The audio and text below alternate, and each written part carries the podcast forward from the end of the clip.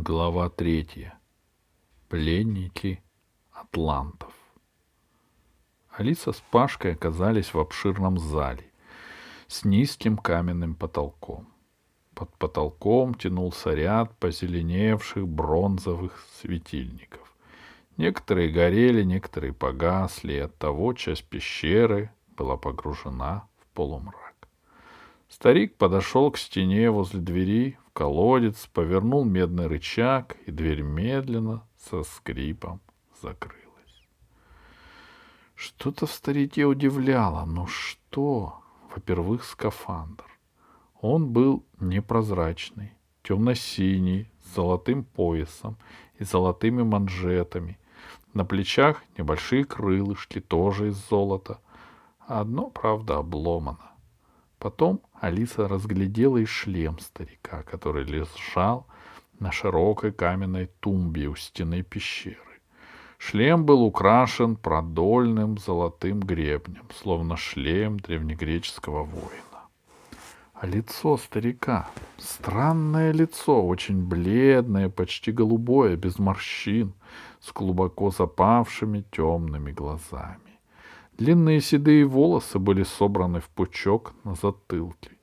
Бороды не было, но жидкие усы, свисавшие из углов рта, придавали лицу грустное выражение, какое бывает у голодной собаки. Старик сказал, можно снять шлемы. Ребята отстегнули крепления и откинули шлемы на спины.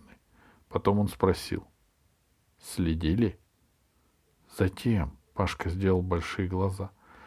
Следили, следили, проворчал старик. Ходят тут, следят, подглядывают. Мы сначала не следили, сказала Алиса, но потом на нас напал морской змей. Какой морской змей? Старик глядел на них рассеянно, будто думал о другом. «Морской змей!» — сказал Пашка. «Редчайшее животное, мы уже сто лет его ищем». «Змей «Эмпедоклюз, что ли?» — спросил старик. «Он играл, молодой еще». «Он у вас прирученный?» — догадался Пашка. И, «И откликается на имя, а мы испугались, что он на вас напал. Значит, вы уви... увидали, побежали, в колодец полезли, меня спасали?» Старик поморгал и глубоко вздохнул. Какое-то шуршание послышалось неподалеку. Алиса обернулась. В полутьме в дальнем конце зала мелькнула розовая фигура. Старик тоже обернулся и сразу сжался, понурился. «Пошли!» — сказал он. «Пошли! Чего уж там? Я вас не знаю, вы меня не знаете. Залезли, куда не просили. Теперь плохо будет!» И он, волоча ноги, побрел к низкой металлической двери. Дверь была обита золотыми полосками. Старик повернул массивную изогнутую ручку. Пашка толкнул Алису. «Сто против одного!» — шепнул он. «Это самая настоящая Атлантида!» Старик открыл дверь, и они увидели уходящий наклонно вниз узкий коридор. Видно, старик услышал слова Пашки, потому что, не оборачиваясь, проворчал. «Атлантида!» Мы уж забыли, а они, а они ищут. Была Атлантида, да потонула. Под потолком тянулась цепочка светильников. Теперь Алиса смогла их разглядеть. Каждый светильник представлял собой разинутую пасть змеи, в которую, подобно белому яйцу, была вставлена лампа. Лампы были электрическими, Некоторые разбиты или перегорели, стены коридора выложены камнем, но тщательно обтесанным. Вдруг Пашка, который шел впереди, ахнул и отшатнулся. Он больно ударил Алису откинутым на спину шлемом. «Ты что?» — спросила Алиса и тут же увидела, что его напугало.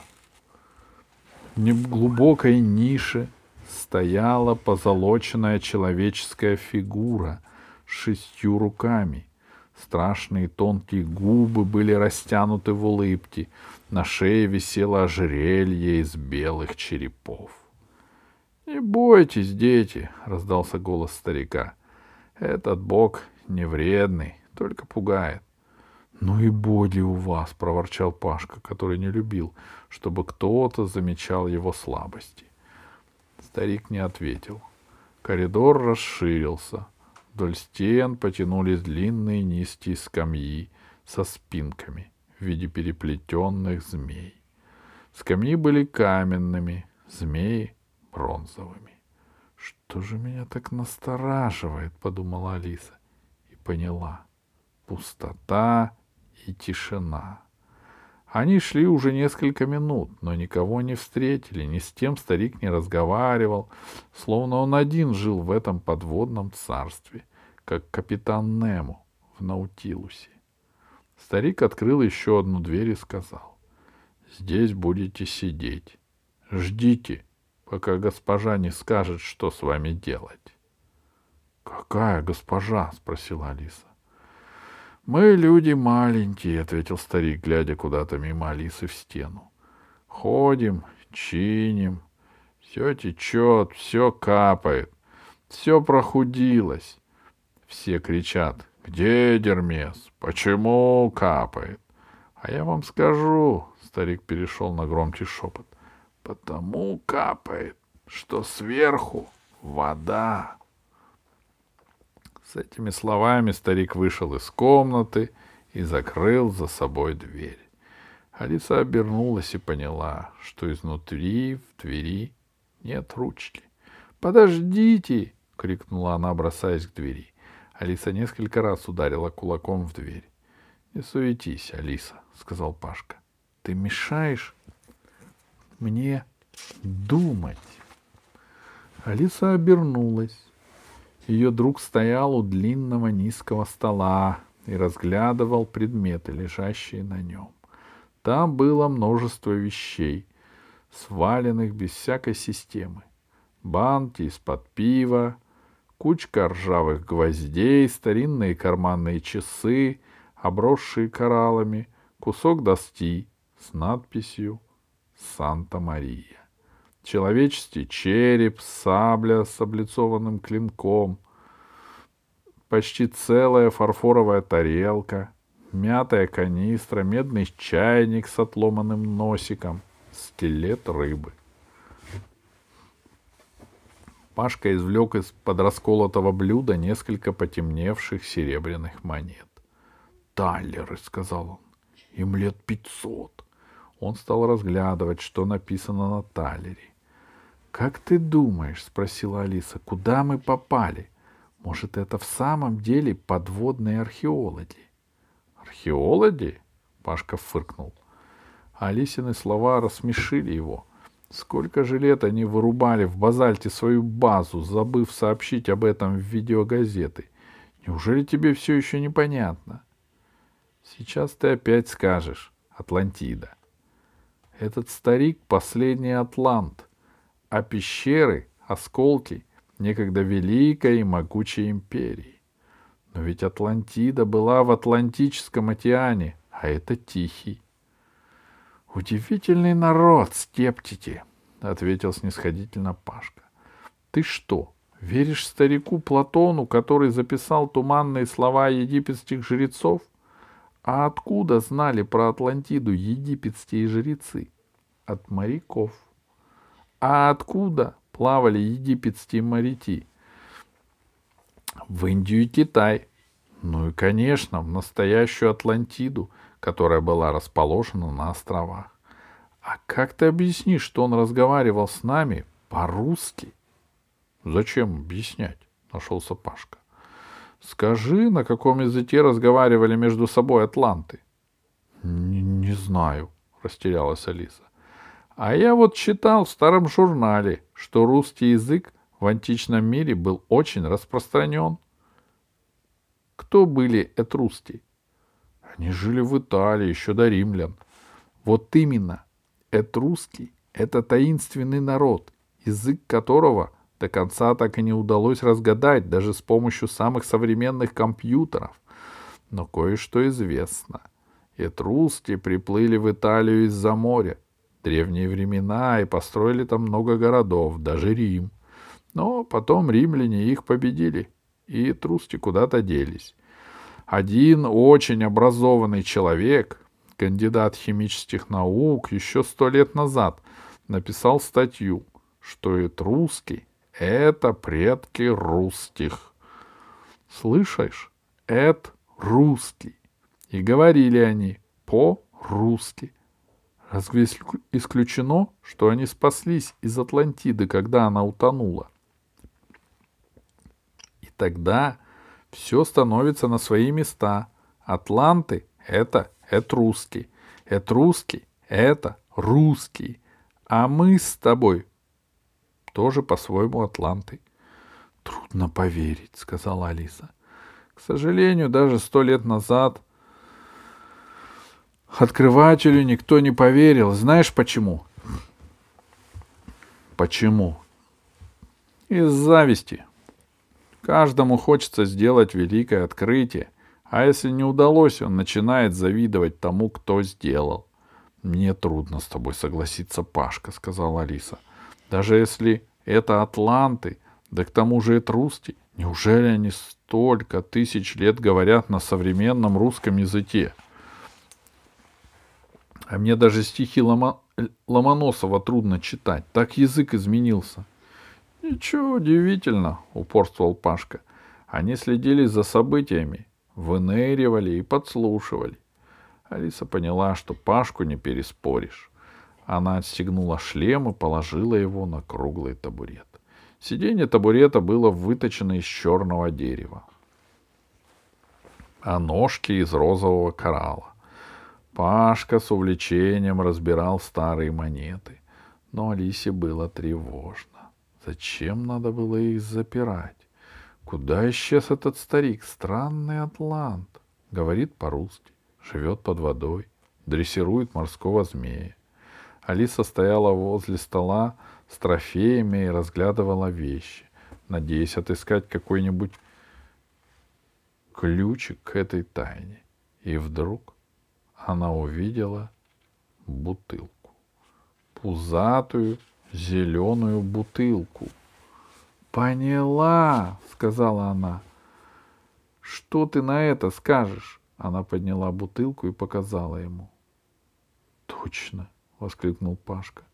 Как бы сказал Шерлок Холмс, это последняя точка в цепочке тайн. Преступник найден. Этот старик вызывал нас на помощь. Это он кинул бутылку с запиской. Все ясно. Ничего не ясно, сказала Алиса.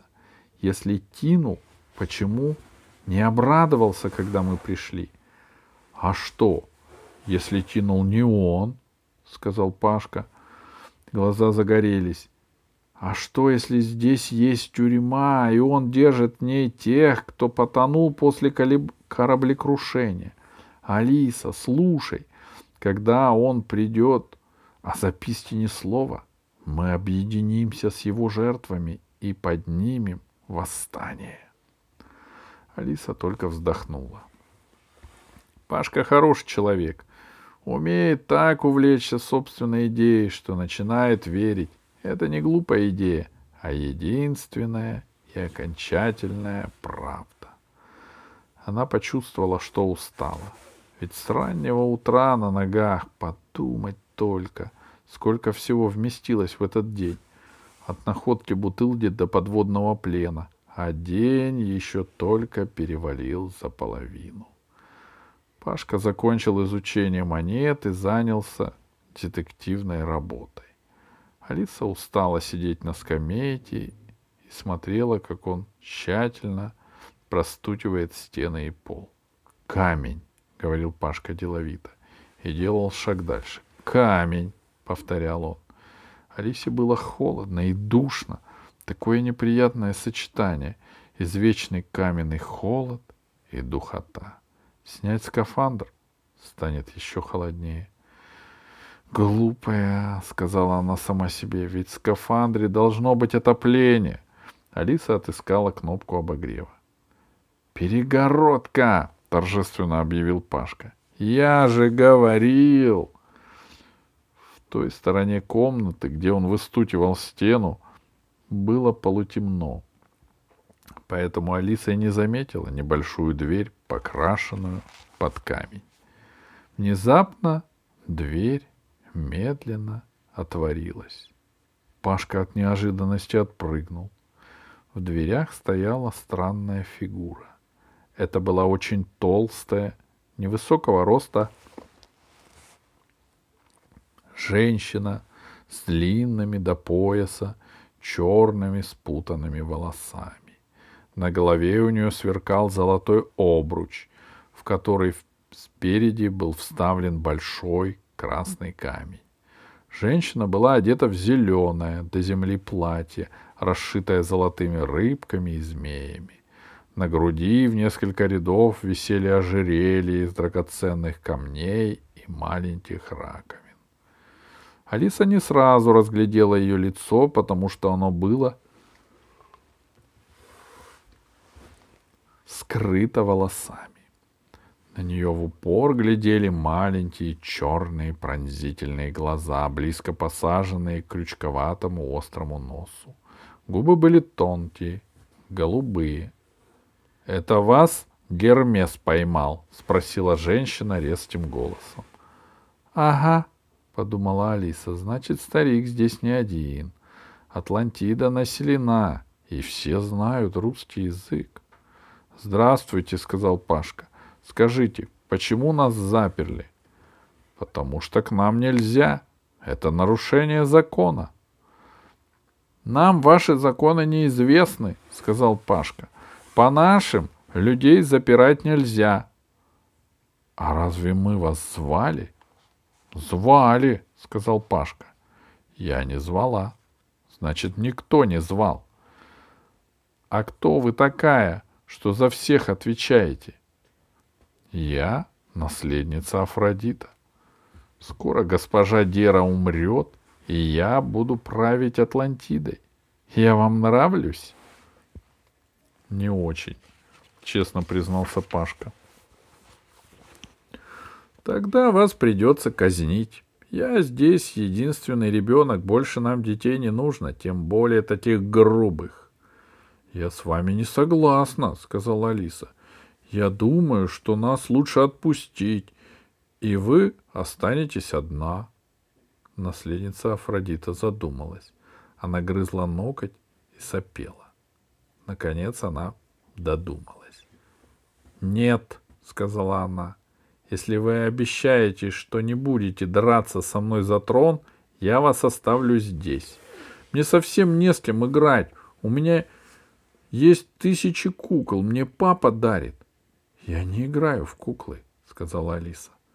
Значит, ты хочешь отнять мой трон? И тут наследница уселась на пол и начала громко рыдать.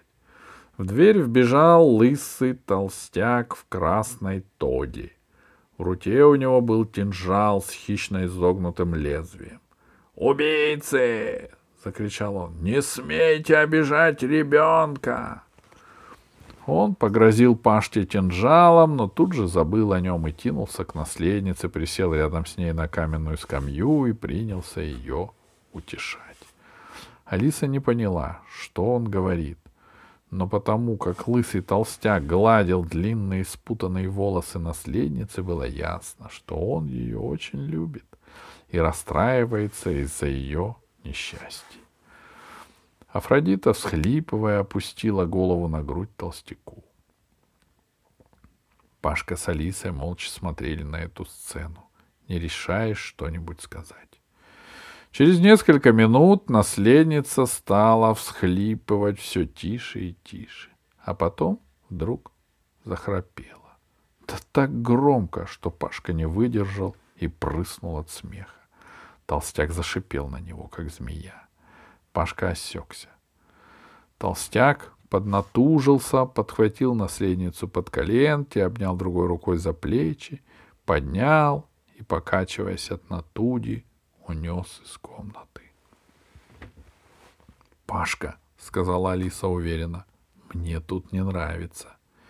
«И мне», — ответил упрямо Пашка, — «даже очень нравится». Таких приключений у меня давно не было. Боюсь, сказала Алиса, — что они только начинаются.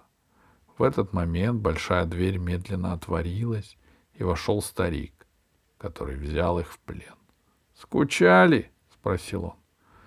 Старик говорил ровным голосом, будто ему все равно, скучали они или нет, хотят сидеть в каменном мешке или не хотят. Надо говорить, он говорит, а может и не говорить. Мы не скучали, ответил Пашка. У нас были гости. Кто? спросил старик. Его голова медленно поворачивалась, будто ему легче было поворачивать всю голову, чем двигать глазами.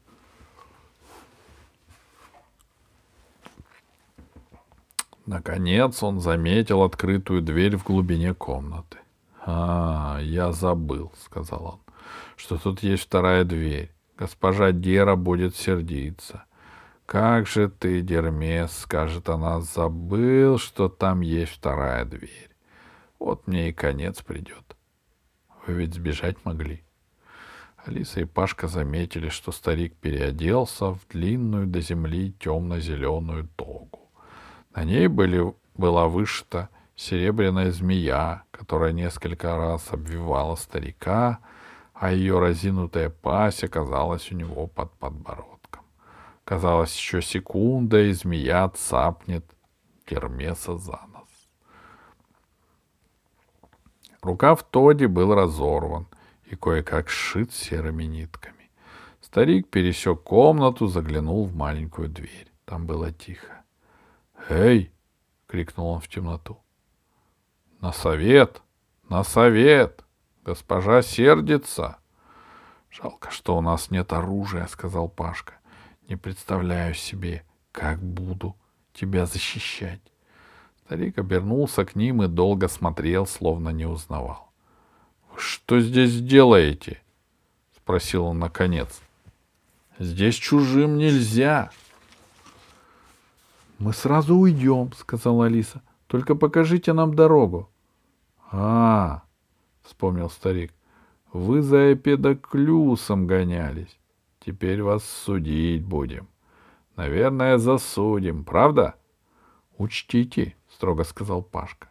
Нас будут искать, и когда найдут, преступников настигнет заслуженная кара. Алиса поняла, что Пашка вспомнил какой-то приключенческий роман.